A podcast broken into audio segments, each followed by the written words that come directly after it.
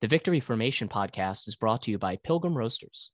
Pilgrim Roasters is a roastery and coffee shop located at 4120 Main Street in Manayunk, Philadelphia.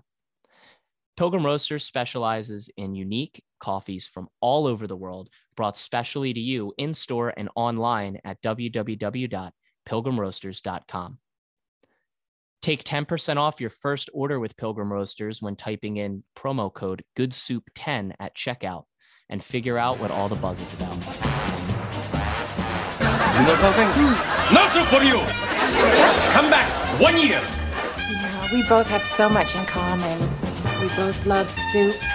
Soup's not a meal. You're supposed to buy me a meal. I'm not stopping you from eating. Go ahead and eat. Get anything you want. That's a lot of soup. That's a lot of soup. It looks delicious.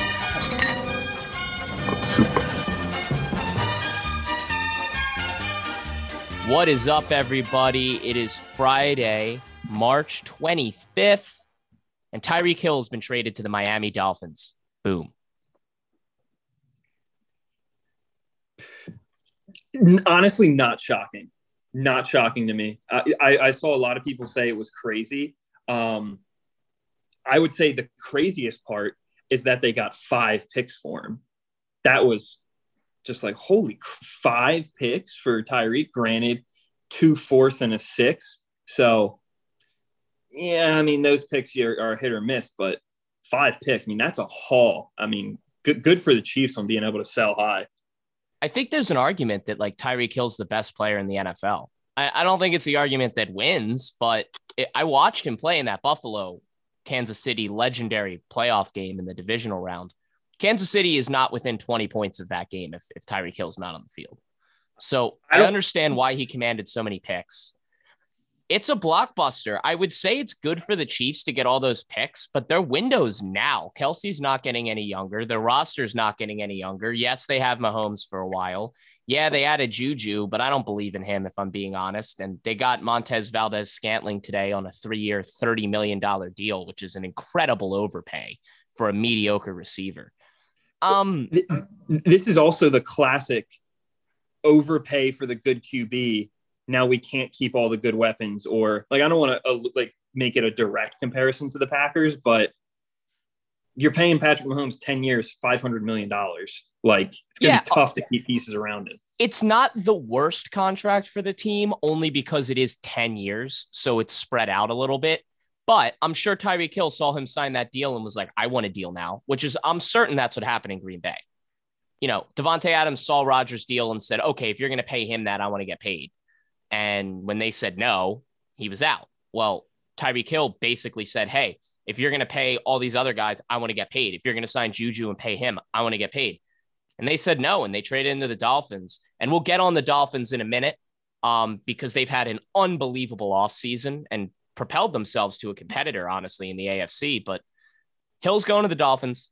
They're going to pair him with Jaylen Waddle and some other guys. Great fit.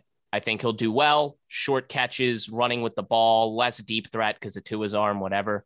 If you're the Chiefs, I don't know what you're doing. And in that division, you just made it a lot harder to finish first. And I, I don't think they're the favorites anymore, if I'm being honest.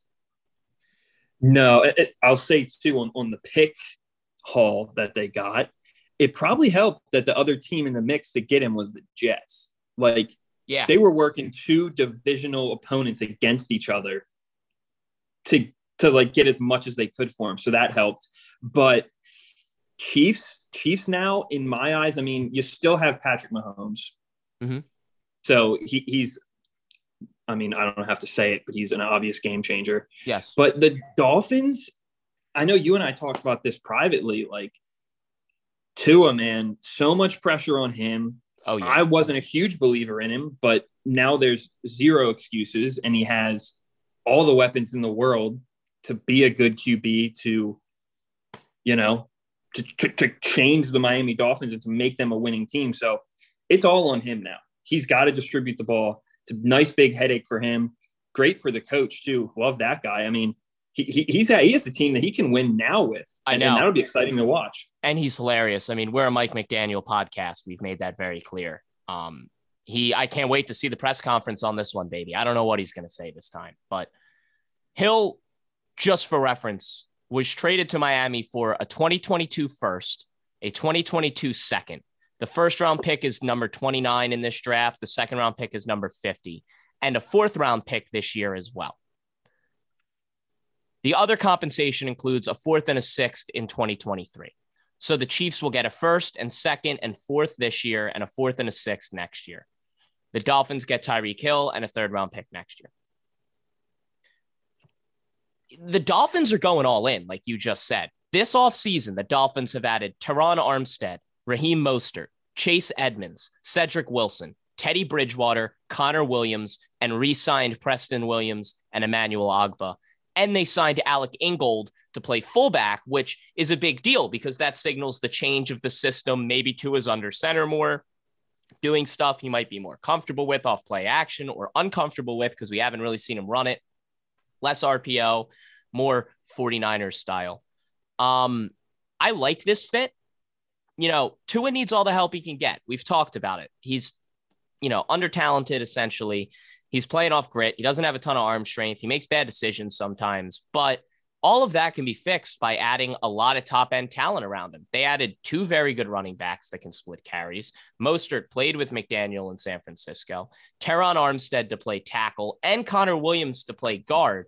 Just a little quick recap on those guys. Overall grade for Williams, according to PFF last year, was 76.1. That put him in the top third of guards. And Terron Williams was a 75.9. That put him in the top third of tackles. Williams only allowed one sack, and Armstead only allowed one sack. I I'm I'm really confident in those moves. I, I like everything they've done, to be honest with you. I think it's gonna put the Dolphins in a position where they're already the second best team in the AFC East. I don't care, Patriots fans, get mad, but you got no talent on your roster. And these guys are loaded. They seem to be moving in the right direction. I'm really interested to see what happens. How much of this is the owner and GM like, all right, we need some good publicity right now? 100%. Do, do whatever you can. 100%. The NFL probably warned him, like, you better try and win games. And you know what? They did the Rams fuck it YOLO and traded all their picks for Tyreek Hill and spent all this money. I glossed over Cedric Wilson as well. Last season, he had 45 catches, 602 yards, and six touchdowns with the Cowboys on a pretty loaded receiving corps, 9.9 yards per target. So if you're adding him with DeVante Parker, Preston Williams, Jaylen Waddle, Tyreek Hill, that's a murderer's row of receivers, man. I they're going to be able to kind of do receiver by committee, get different, you know, lineups that they like on the field for different formations. I'm not saying they're a Super Bowl contender, but they're definitely in the mix for the playoffs in the AFC now. Absolutely. Absolutely. And, and another non football comment by me. This is another state with no income tax landing a massive free agent. Yep.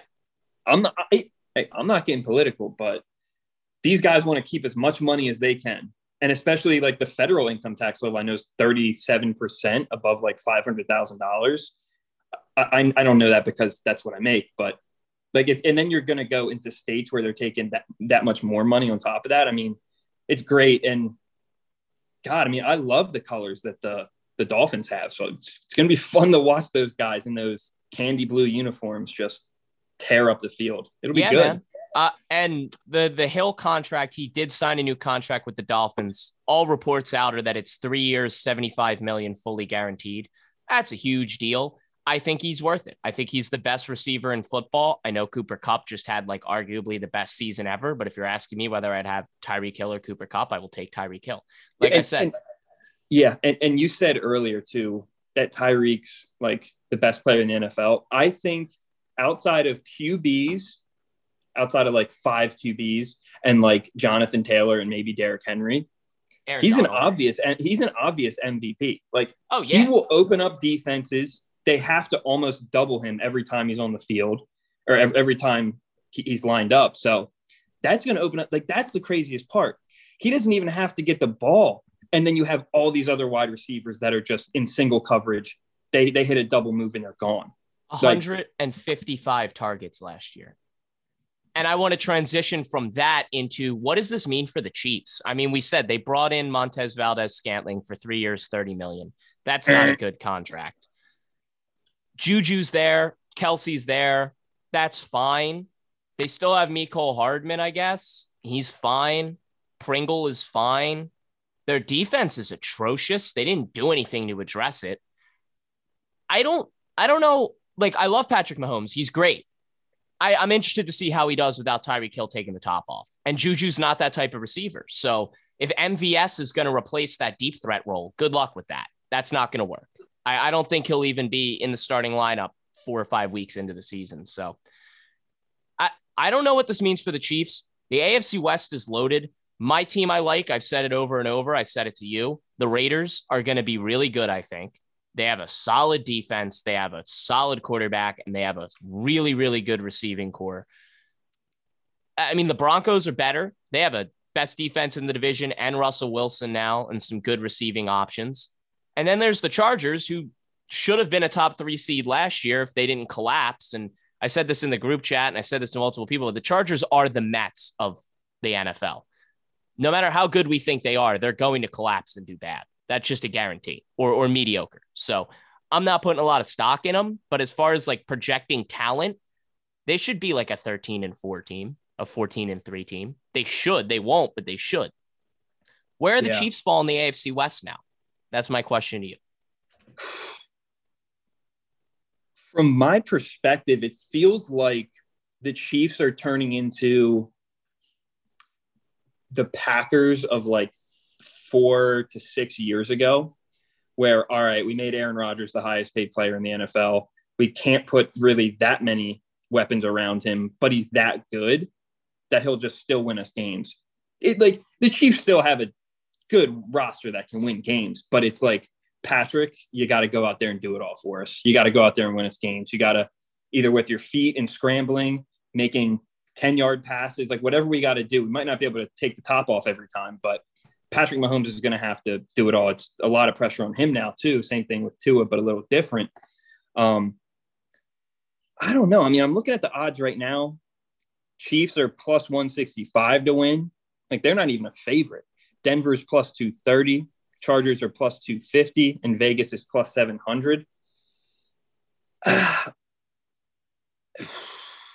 God, that division is so crazy. I mean, I would probably take the Chiefs, I would, uh, I'd maybe still lean the Chiefs to win it. I probably would still lean, but that that division is so wide open. I could see any either of those teams winning it, any of them. Yeah, I, I could also see any team winning it. Um, I really like Javonte Williams. I've said it again and again. If you're drafting in fantasy and you're mid to late first round, look at Javonte Williams really hard. Except you, Finny. Don't don't take my advice. um, but the, he's really good their line's okay. It's not great, but now you have Russ. You got, I don't believe in Jerry Jeudy. I, I think he's a meh receiver, but I really like Courtland Sutton. I really like Tim Patrick. They have some guys. You look at the Chargers, we've already talked about it. They're loaded. I love Vegas. I think that with Davante Adams and Derek Carr now, they're awesome. Hunter Renfrow's pretty underrated again somehow. He had a great year last year. They have pieces where I think they're going to be a really scrappy team. And then there's Kansas City. And I, I don't know what to think about Kansas City. I mean, Kelce again is getting older and looked a little bit slower at the end of the season last year. So let's see how he holds up and the rest of the team holds up. But now you're in a gamble where if Kelce gets injured and goes down, your season's over. There's no one for Mahomes to throw the ball to. You have no run game. So I don't know. I am uh, I'm interested to see how it shakes out. As far as way too early AFC West futures go, I like Vegas just for the odds and the fact I think they can win that division. I mean, yeah, you throw a a, a quarter unit flyer on them, you're getting plus 700, dude. That's that's crazy for a team that like let's see okay so here's the thing with afc afc west specifically patrick mahomes russell wilson justin herbert derek carr like i don't really believe in derek carr that much but like all the other quarterbacks like Justin Herbert hasn't been to a playoff game yet, but like you said, they should have been there last year. Those those quarterbacks can can can get you wins in the playoffs, in my opinion. Yeah, All even Derek Carr. I, I think even Derek Carr, because like he's a cut above Ryan Tannehill, Kirk Cousins, in my opinion. I don't know if you agree with that. It, he's a tier above them. I'm not saying he is in an elite tier, but he's with like the Matt Ryans and um I'm pulling a blank on anyone else right now, but he's in that like middling tier of guys that I, I kind of like. Right. Yeah. And, you know, I hear you. It's just like I have such a bias towards the top heavy guys, like the top two tiers, where like anyone else is like, you, you're kind of in the mix. But with, with the weapons yeah, around, no, like, like with the weapons around Derek Carr, though, again, similar to Tua, there's really no excuses, man. You're either a good quarterback or we're going to see that you suck this year. So, I mean, I, would love to be surprised. Um, just actually, I can't. Okay. Um, like in March, like beginning, like March 16th range, the, the Raiders were plus a thousand or like over plus a thousand to win it. Now they're down to plus 700. So, I mean, Vegas is telling you their odds got better. So, I mean, I, I don't know. It's, it's probably a little too early for me to say. If I did, I would probably still go the Chiefs just because of Patrick Mahomes. But damn, all the other teams are good in that division. So, yeah, no, I agree. Yeah, that's where um, I'm at. That's where I'm at. But yeah, crazy day, crazy trade. Tyreek Hill, a Miami Dolphin. Moving on to the last bit of NFL news, and this is more of a troll segment for me. Uh, Za'Darius Smith, Packer legend, maybe, um, signed with the Vikings the other day. So before I become a complete ass, let me give you the floor. Let me hear your thoughts. I mean, Za'Darius, I got to tip my hat to him. Um, you know, he came in and did everything he was asked to do with the Packers. It was a great, um, great defensive piece. I, I don't know if he officially was the captain of the defense, but damn, he was definitely a vocal leader in the locker room. It's definitely going to be a big loss. Um, it's interesting him signing with the Vikings. I don't know what his genesis for signing with them was. Maybe it was money. You'll probably Danielle Hunter. Me, but... It's it's Danielle Hunter. They're very good friends. Okay, gotcha, gotcha. But yeah, I mean, it'll be interesting to see how he plays against against the Packers. It's definitely something to worry about. I mean, Khalil Mack went to the Bears, and I think he did hurt Rodgers that one game. But other than that, I mean, he didn't really do a lot there. So it, it, I'm interested in your opinion too. Like, how how are they going to use him? How, what the Vikings like defensive coordinator? What's that guy going to do? What type of defense does he play? Um, you know, from an X's and O's perspective, like what are what are your thoughts? So I, I haven't really dug into the Vikings defensive coordinator. It's a new guy in a new position, a new coaching staff. I'm not really sure what he's going to run until he runs it. Like I, I can say what he's run in the past, but we're not really going to know until the preseason. I will say that the Vikings had the third most sacks in the NFL last year. And Everson Griffen's gone, clearly. But you replaced him with a better player, and Danielle Hunter was hurt last year. So he comes back too. And your end rushers are Danielle Hunter, Za'Darius Smith. That's pretty terrifying. The secondary is still a huge issue. They did get Harrison Smith to restructure, so they hung on to him, but we don't have any cornerbacks. Um, I don't know. I, I like the moves they're making. They got Jordan Hicks as well earlier uh, in the offseason. And I think he's a very good addition to play next to Barr and Kendricks is more of a tackle hog. Um, him and Kendricks getting tackles in the middle of the field against the run is a terrifying thought. But I I like what the Vikings are doing. I am skeptical as always because they do this. They have put good teams on the field and then been terrible. And the quarterback is still Kirk D. Cousins. Um, and as long as that's the case, I have no faith. But we'll see. I'm excited this this definitely got the juices flowing. I I like trolling you. I like trolling my other friend Colin Smith, who's a Packers fan, and uh, Za'Darius signing with us is huge for those games because he's going to have that revenge factor, that extra juice to get up and get after Rodgers. And I don't know if it makes a difference. Rodgers owns the Vikings, but we'll see. You know, I the Vikings are getting better, the Packers are getting worse. Does that mean the Vikings win the division? No, but it means they have a chance. Absolutely. And you know the old adage, Eric defense wins championships. So beef up that defense. You still have to score points. So that's going to be a big concern for, for you guys. Yeah, but... it's not though. Cause like the offense is great. I, skill position wise, Dalvin Cook, Justin Jefferson, Adam Thielen. That alone is is very, very, very solid. Um, the problem is Kirk the Cousins. guy at quarterback. Yeah, exactly. Yeah. it's Kirk Cousins. It's can he get the ball there? Can they devise a system? And Kirk Cousins' best season winning was with Kevin O'Connell in Washington. So I don't know. Maybe, maybe, maybe he can. I, I really don't know. I, I have no idea because it's a whole new coaching staff, a whole new GM. I have no idea what the philosophy is. Coming off the Zimmer era is going to be tough because he was such an asshole. But uh, I'm interested to see what direction they go and where we end up this year. Absolutely. Yep. Transitioning from football to football, I think you have some stuff to say on the USFL. I do, man. This is my segment today. Usually, when we see these alternate NFL leagues pop up, it's like, all right, what are they really going to offer? It's just going to be shitty football, blah blah blah. But when I read the the little report on this, I got pretty freaking excited, Eric.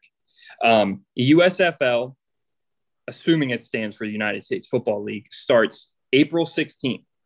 We have eight teams the Michigan Panthers, New Jersey Generals, Philadelphia Stars. So I might have to come up to Philly to watch a damn Philadelphia Stars game. Hell yeah. The, the Pittsburgh Maulers, uh, Birmingham Stallions, probably the best team in the league, the Houston Gamblers. That's great. Um, New Orleans Breakers, and then the Tampa Bay Bandits. So, I mean, the talent's still going to be less than the NFL, but this got the rules that I'm about to get into got me so excited. In addition to the traditional one point extra point kick, the two point extra point from the two yard line, they're adding a three point extra point from the 10 yard line. Ooh. Thoughts? I, I like that. Um, I would like to see, and this is something in the NFL, I'd like to see the kick get abolished, no one point kick, and just do a two point from the two and the three point from the 10 would be very cool. But I like the three point from the 10. It, it's different, it's interesting. It's going to be able to test out kind of a new rule that other leagues might follow. Which I, I I'm about to get into a few more rules, but like if this league can please survive, maybe get some money funding from from from the NFL as like a feeder league, I think this would be awesome. But to keep it going, another rule there there is still an onside kick, but you can def, you, you can choose to do a fourth and 12 from your own 33 yard line. And if you convert it, you get the ball back. Yeah, this is a Jim Harbaugh rule. Um, he proposed that when he was the coach, and then John Harbaugh proposed it like a couple years ago. I love this. I think this is way better because the conversion rate on fourth and 12 is less than an onside kick. It, it's almost zero. So it makes it more entertaining to watch and it gives you the illusion of having hope when there really isn't more hope than an onside kick. But I like it. It's it's less on can the kicker do a fluke thing with the ball and more can the players perform when they need to. I really like that rule. I, I think that's cool. Yeah, and and in the article I have linked here, it said the USFL is prioritizing fan experience as it relates to big plays, um, you know, exciting stuff. Like the onside kick, don't get me wrong. When I see it, it's, it's about to happen. My juices do flow a little bit more. But if you have a fourth and 12 from the 33, like the playbook's open at that point, and there's just a higher chance if your team's down and you need the ball, onside kick, you're like, all right, we need a miracle. Fourth and 12, you said the conversion rate's pretty low, but I, I don't know. Quarterbacks can make a 15 yard pass. Like, yeah, that, that that's actually convertible in my, in, in, in my opinion. So, um, to continue, the overtime rules. It's no bullshit NFL overtime rules. It's best of three shootout from the two yard line go like going in to the end zone. So each team gets a possess a, a shot from the two yard line to score, and you just go back and forth. And I, from the way I understand it, if the first, if the if one team gets two two out of two and the other team gets zero out of two, that team wins. Each each attempt from the two yard line is worth two points. So, thoughts? Yeah, it is what it is. I, am one of the proponents of if you want to fix the NFL overtime, do the coin flip for overtime tied into the coin flip for the game.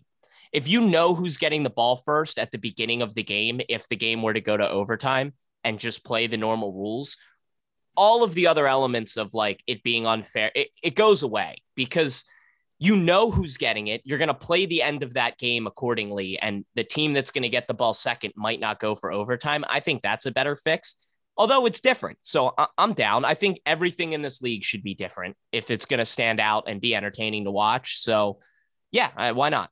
Yep. Yep. Um, there's NCAA clock, clock stopping rule, like um, on a first down in the last two minutes of um, the second quarter and the fourth quarter the clock will stop. Um, the craziest rule of all, though, if if any of that didn't blow your mind, they're allowing two forward passes per play. Yeah, this feels like a gimmick. I don't like this. Like, wait, yeah, like what is it going to be? Like, okay, the quarterback's going to pass it 15 yards down the field, and then you're just going to have a wide receiver on the left hand side just sprinting 50 yards, and it's like, hey, when you catch it, just throw it to me. Yeah, I don't, literally. I don't know, man. It's yeah, that seems like a gimmick. It seems like a gimmick. But you know what? Like I said, if you're gonna make people watch it, it's got to be a little gimmicky. Um, I'll give it a shot for a couple games. I'm sure this league will not last just because competing with the NFL is impossible, even though it is a different time of year. People always forget football is great because football occurs in a limited time space where you're not really competing with other sports. Yes, basketball is playing at the same time. Yes, college basketball and college football as well. But college football plays on another day. The NBA plays during the week. They don't schedule games on Sunday during the NFL season, and it's early season NBA, so it doesn't really matter. This is competing with baseball at the start of the year. It's competing with the NBA playoffs it's competing with the NHL playoffs, I guess. So I don't know. We'll see how it does. I, I do you know where the Philadelphia team's playing? I don't. I, I just saw the graphic. I would assume either Franklin Field or the Link, but I don't know. Maybe Wells Fargo. I don't know if it's in if they would play indoor at Wells Fargo. They probably can't. So it's probably either the link or Franklin Field where Penn plays. It, it, I'm super excited for it. Logo's um, cool. I like the Philly logo. Yeah.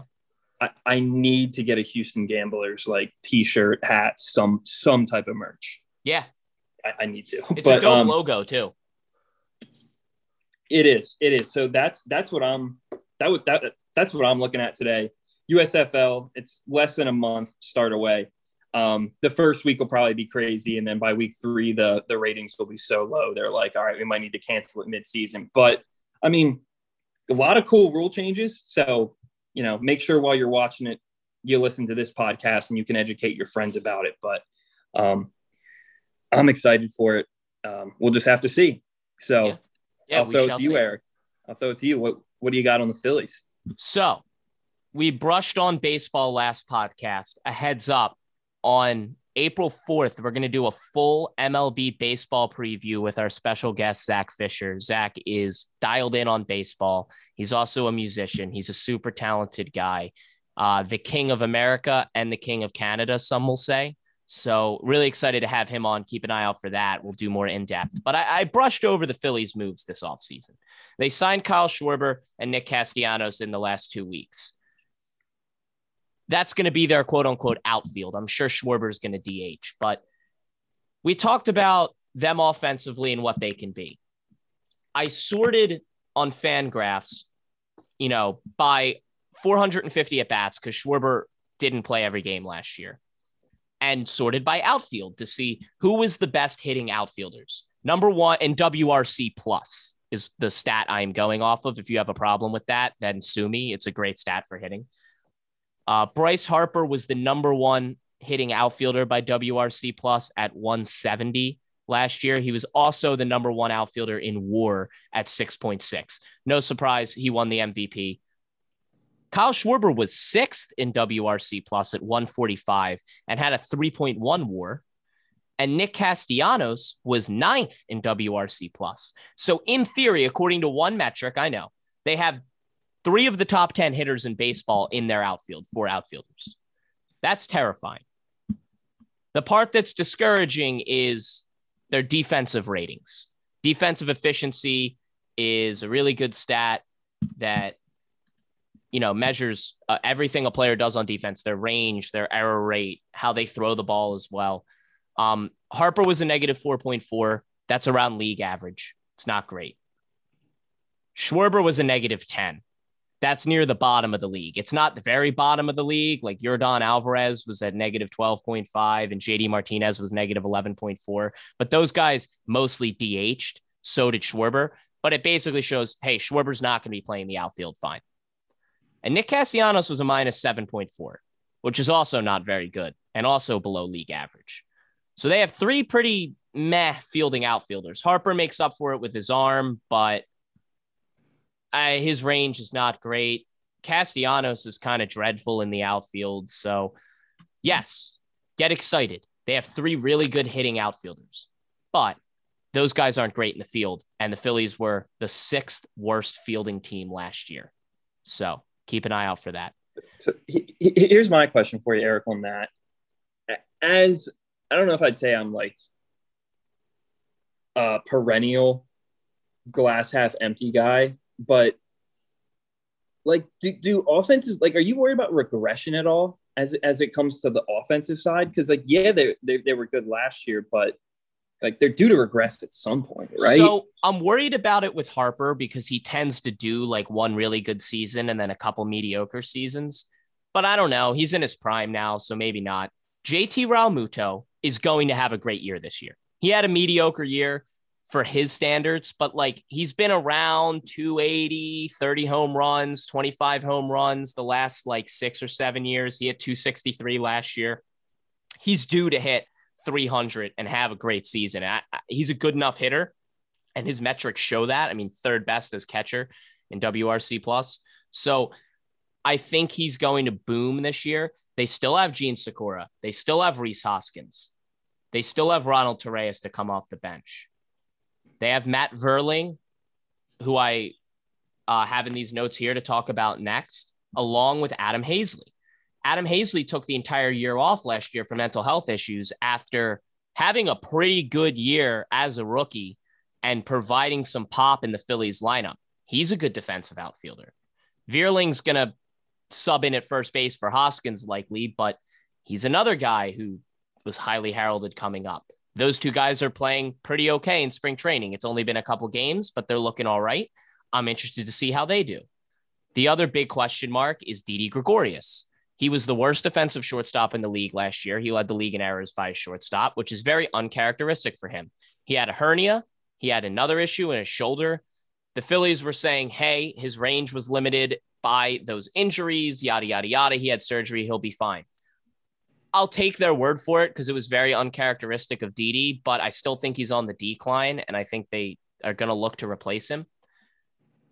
They have a solid backup, uh, a, a, rookie, a guy they drafted, last name Stott, who they really, really like. I think he'll end up replacing Didi, if not this year, then definitely next year. So the lineup isn't the issue. I think between all of the lineup, they one through nine is a murderer's row. But you can't win in baseball by just winning every game nine to seven. And hmm. the starting rotation doesn't look terrible, but the bullpen is still a major issue. I'll start with the starters. Zack Wheeler, in the one of the finalists for Cy Young last year, he was awesome. Aaron Nola, I have reservations and question marks about him as a as a player, as a performer, but he was still really solid last year. Kyle Gibson, they traded for at the deadline he was pretty bad with the Phillies, if I'm being honest. Um, his ERA was over five, which isn't, you know, all the telltale stat, but a war of 1.1. So he's barely above replacement. Zach Eflin, okay when he's healthy, fine number four, number five guy. The big guy to talk about is Ranger Suarez. He came onto the scene hard last year. No one expected him to be great. He came in, he started 12 games, he had an ERA of 1.36, a FIP of 2.72, and a 3.0 war. So he was the third best pitcher on the roster. Those are ace numbers. If he can maintain that, the starting rotation will more than likely be fine. The issue, as always, with the Phillies is the bullpen. Right now, the projected bullpen is Corey Knebel as the closer, a guy they signed on the downward trend of his career. As a setup, Jose Alvarado, bringing him back from last year, downward trend of his career. Jeurys Familia, a guy they signed this year, downward trend of his career. The Mets didn't even want him and let him go. And Brad Hand, downward trend of his career. Brad Hand would have been a great signing five years ago, but right now it's just kind of like, a, eh, we'll see. Maybe he has a resurgence. I doubt it. And then they're bringing back Connor Brogdon, Sam Coonrod, and Seranthony Dominguez apparently will be healthy. That's not a good enough bullpen. And there's not a lot of depth there. And if anything, baseball is moving towards more of a bullpen centered style of pitching, and the Phillies mm-hmm. don't have that. And the last big thing is if they're going to win this division, they're going to have to beat out the Mets, who are going all in and made a ton of moves, as we talked about, and the Braves, who are coming off a World Series appearance. Yes, they lost Freddie Freeman, but they got Matt Olson, who's all right, and they're getting Ronald Acuna back, who might be the best player in baseball when he's healthy. So I don't know what the Phillies' outlook is. I'm sure they could maybe snag the last wild card, but yes, I'm very excited that they went out and spent money. I just think they might have spent it in the wrong areas. Huh, yeah, I'm, I'm thinking here. In terms of going back to the the hitters that you the big free agents you guys signed and defense, educate me a little bit. Can you learn defense in the MLB and baseball? Like, can that be taught? Baseball's tough because uh, yes, a lot of it's coaches, but a lot of it is if you're signing a veteran guy like Castellanos and Schwarber, they are what they are. Baseball's not a sport where uh, well, maybe pitchers, but less so hitters, where a guy's just going to make an insane leap for the rest of his career and be a great player on offense or defense. You're getting what you're getting. Schwarber's not going to get any faster. Castellanos isn't going to get any better at tracking balls in the outfield. So I don't know. Could they improve a little bit with coaching? Sure, why not? But I, I doubt it. Right. It's not right. like okay. basketball where you play in a system and you can have a system fit or football. It, it's it's really you are or you aren't in the outfield. Yeah, yeah. And then let me put my Billy Beane hat on for this pitching conundrum you guys are in you said it, it's like really bullpen heavy, which is like guys pitch for like three or four innings, then you just throw bullpen guys in. Well, that's what not what the- Girardi does. That's just how baseball is moving. Girardi's the opposite. He'll throw a guy eight or nine innings like an asshole. Oh, okay. So then my question's probably going to be mute at this point, but I was thinking, what if you had like your one pitcher pitch for like three innings, like a starter, and then you have like the fifth in the lineup come in for three more, and then you have a then you start having your bullpen come in.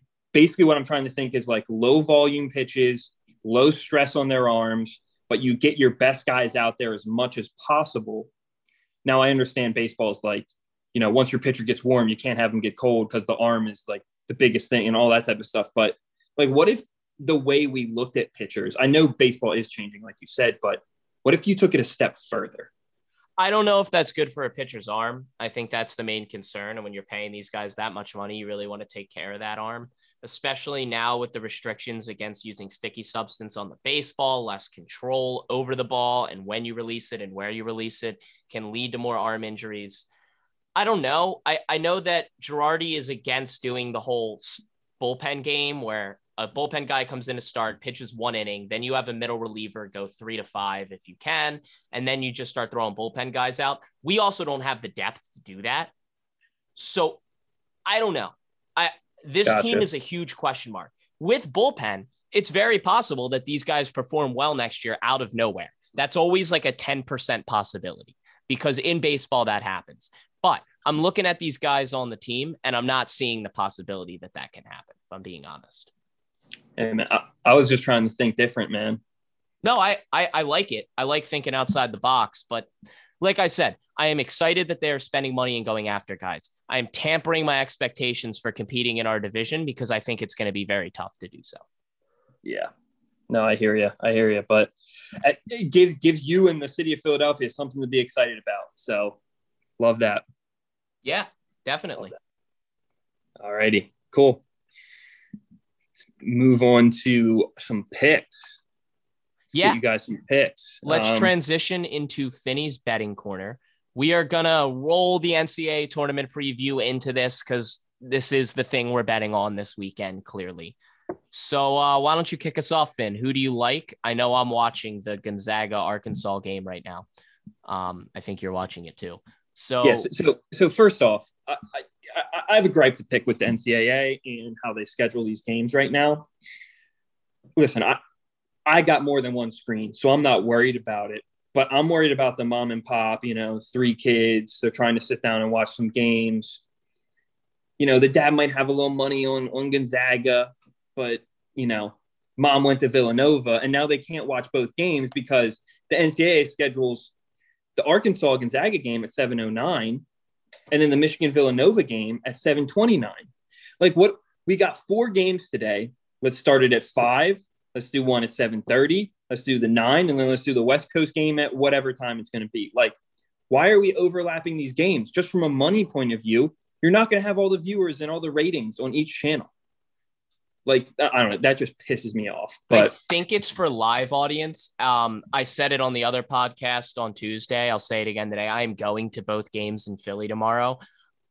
I would not have been able to go if the game didn't start at seven because I have work. So I think it's more for asses and seats live audience and less about TV. But I agree. I I hate the fact like the Nova game's going on right now too, and it's really annoying because I I, I don't think two games have to be played at the same time. I, I think you're right. I think we can figure this out. Eric, the Arkansas Gonzaga games in San Francisco. Yeah, I know. It's yeah, you're right. That makes no it's sense. It's 4:30 over. It was 4:09 when they started the game. You know what? Good point. Makes no sense. Yeah. Like, just have the East Coast games start earlier. I guess at like five. Have people run there right after work. Listen, I, I don't know. yeah, and and tomorrow. I, I'd like to. Yeah, exactly. Yeah, go ahead. Tomorrow, the the Philly, the second game's at 940. I have work Saturday morning. Not many people do, but I, I'll, be working at seven on Saturday morning. I'm not going to leave Wells Fargo Center until like probably 1215. If that yeah. game even starts at 940, that's assuming the uh the first game, the UCLA UNC game doesn't go super late, but or I'm sorry, the St. Peter's Purdue game is the first game that doesn't go super late. But you're right. Because if, if they could start the East Coast games a little bit earlier at like five or six, then we wouldn't have to play an East Coast game at 940. Exactly. Yeah. I mean, maybe they're banking that people have their apps on their phone where they can just watch a game while they're watching a game, whatever. But um, yeah, okay, let's get into the picks. All right. So today's games, I think we mentioned it on last pod, but I teased Arkansas up to if you could get it in a teaser, if that's what you guys wanted to do. I said um, plus 13 and a half. I think they just took the lead against Gonzaga with them two minutes left in the first. So that's looking pretty good. I think I also took Villanova. Um, I don't know if I took them on the line, which I think was what, like minus five? Minus four and a half, minus five, depending on your book, but FanDuel's four and a half. Gotcha. Yeah. Um, I don't know if I took them on the, the spread or the money line, but I had Nova.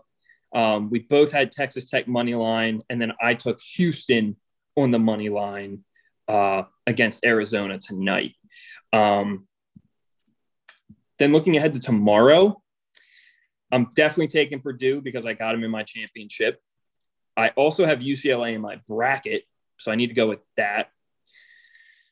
The Miami Iowa State game, you and I will have to talk about this. Um, a lot of the public loves Miami, which makes me a con- contrarian and wanting to take the other team, but I'm I'm going to ride with Miami. And then What's the the eighth game? I'm missing one.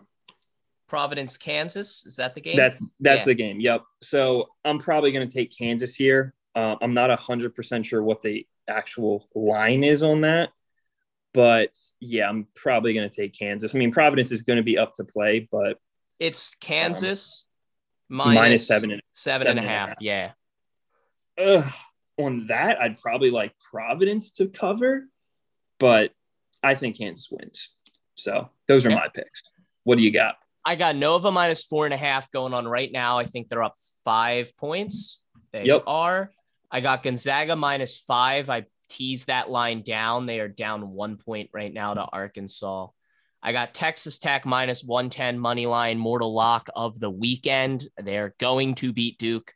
I have Arizona minus 1.5 points. I got Purdue teased down to minus eight points and then UCLA minus 137 money line, Miami minus 140 money line.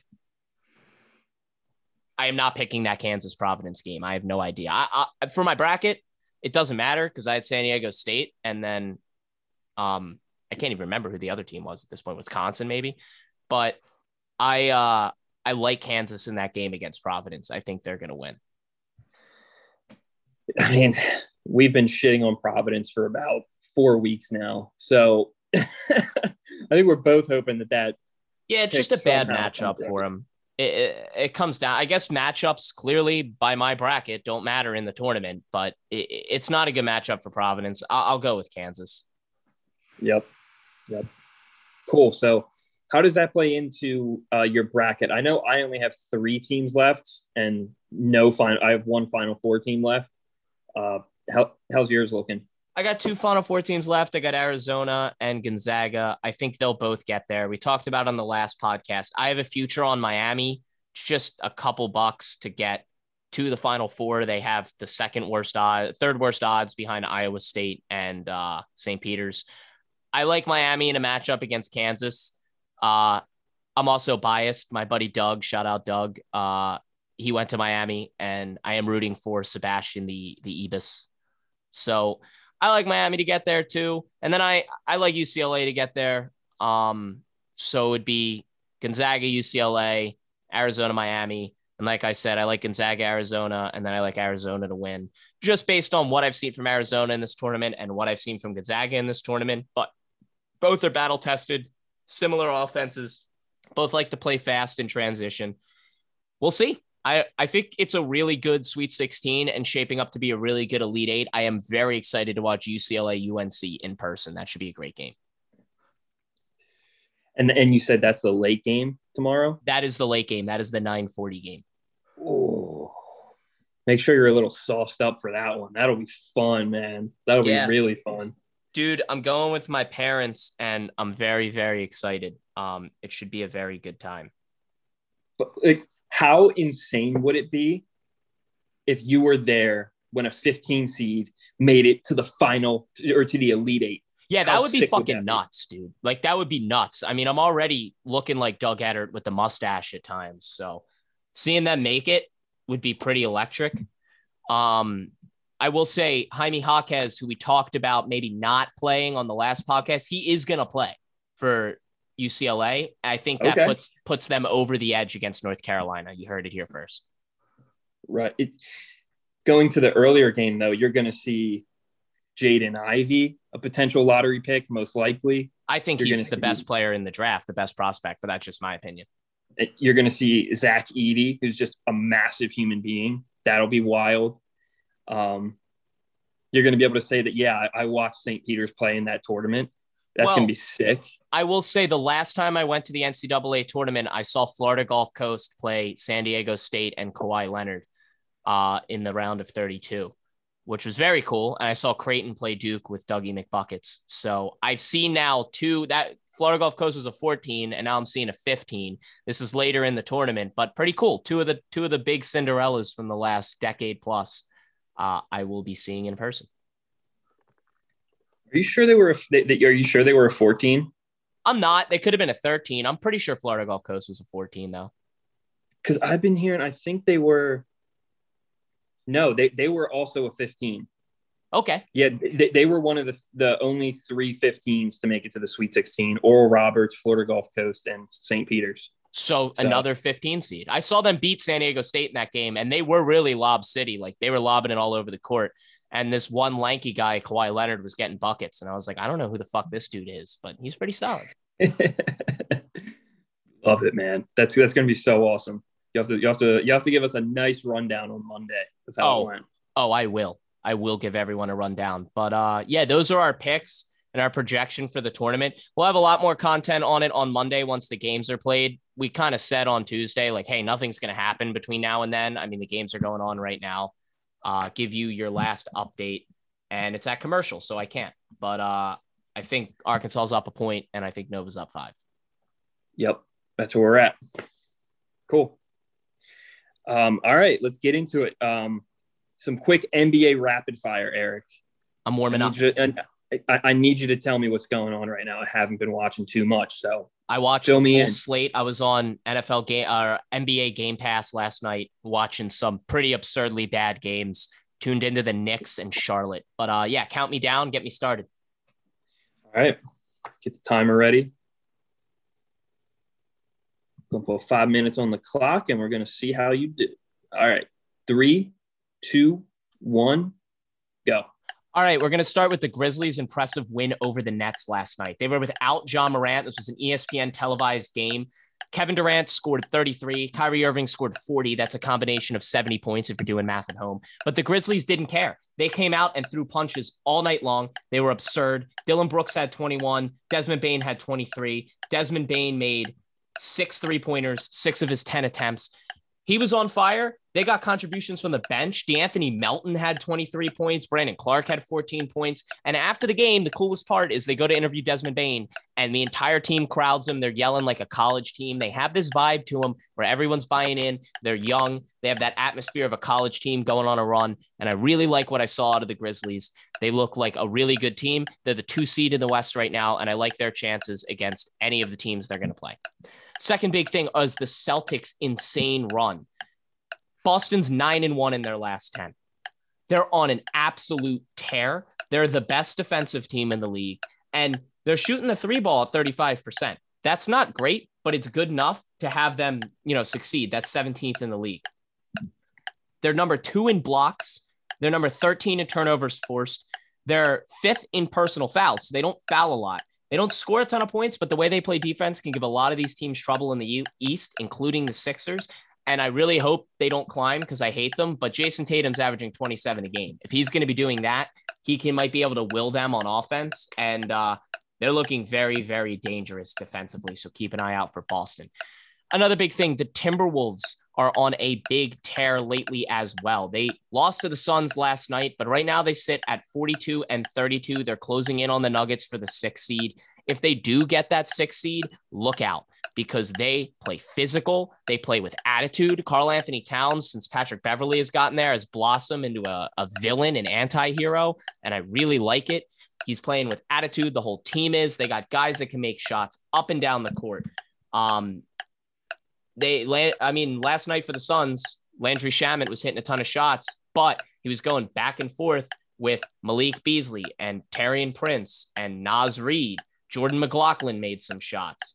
D'Angelo Russell didn't have his best game. He only had six points, but Anthony Edwards was balling out. Cat was playing well. James Vanderbilt is an awesome defender and an even better foul shooter. Look out for the Timberwolves. That soft, slow Timberwolves team of old is gone, and they have a new face and a new attitude. Last night, things got heated on the sidelines between Jimmy Butler and Erik Spoelstra. Udonis Haslam threatening Jimmy Butler, saying, I'm going to beat your ass. I'm going to beat your ass. I'm going to beat your ass. Erik Spoelstra looked at Jimmy Butler and said, Do you want to fucking fight me? You want to fight me? It got heated. A lot of people are saying this team's chemistry is off and all of this, and Jimmy's a problem. Listen, we got 14 games left in the regular season. Shit's going to get heated. We're getting to the playoffs. The Heat are the most emotional team in the league. I don't like their chances in the East. I just don't think their roster build is good enough to compete with the Sixers, the Bucks, the Celtics. But look out for them. I don't think this necessarily hurts them a ton. And I think they're going to continue the role, although it was a pretty hilarious clip for a team I don't really like. The last thing I want to hit on is who is the MVP this year? It's either Joel Embiid, Nikola Jokic, or Giannis Antetokounmpo. And personally speaking, I hope it's Embiid, but I don't think there's a wrong answer here. Jokic is the analytical darling. He's number one in everything. Giannis is putting up an unbelievable statistical season on the best team out of all of those. And Joel Embiid just leading the league in points per game, balling out, playing really well defensively. It's really up for grabs. I think it's between Jokic and Embiid because Giannis has already won two MVPs. But if Giannis closes on an incredible stretch and they do snag the one seed, look out for Giannis to win it. I don't think there's a wrong answer, is my overarching point. I think all three guys deserve it. And I think all three guys would be a great representative for the MVP for the NFL this year, although I hope it's Joel. 54 seconds left, man. Whoo! I was getting you, nervous. I was getting, I was ready to hear the buzzer there. Dude, you you were I'm not good. Right around right after the the the, the Celtics uh rapid fire, you started to slow down a little bit, man. Yeah. Um I, I couldn't keep that pace of talking up. I listened to the podcast that we did. I don't know how I talk that fast on Tuesday. I don't, but I, I, my voice hurts right now. I'm out of breath. Yeah, that's the thing, man. You gotta lay off the gotta lay off the the smoking, man. I don't know. Listen, man, I've never yeah, smoked reefer one day in my life. Okay, never once. Wait. Never had a drink. Never smoked reefer. Only crack. Wait, what are you talking about? Drugs? No, oh, never heard of them. Get those away from me. No, man, this is a drug-free podcast. If you guys do drugs and you listen to this, turn it off, man. Go do something else. uh, throwback to me drafting weed weed brownies in the uh, never in forget. the Super Bowl foods draft. Ted Cruz is always watching, especially when you're getting changed. So keep an eye out for that. Don't talk about drugs, kids. Don't do drugs. Uh, I do need to say one thing, Eric, before we go. Today, and I know you as a Paisan, you, you aren't going to want to hear this. Uh huh. North North Macedonia beat Italy, and Italy will miss out on the World Cup for the second consecutive tournament. In soccer? Yes. I think Italy won the World Cup last time.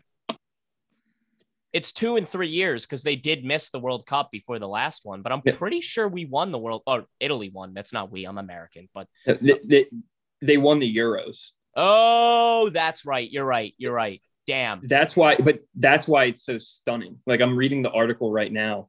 It's like Italy will miss out on the World Cup for the second successive tournament after the Euro 2020 winners were stunned by a stoppage time winner from North Macedonia. Damn. Like this is this is unbelievable in the in stoppage time too. This is one of the craziest stats. Italy had an incredible 32 shots at goal to North Macedonia's four. Holy shit.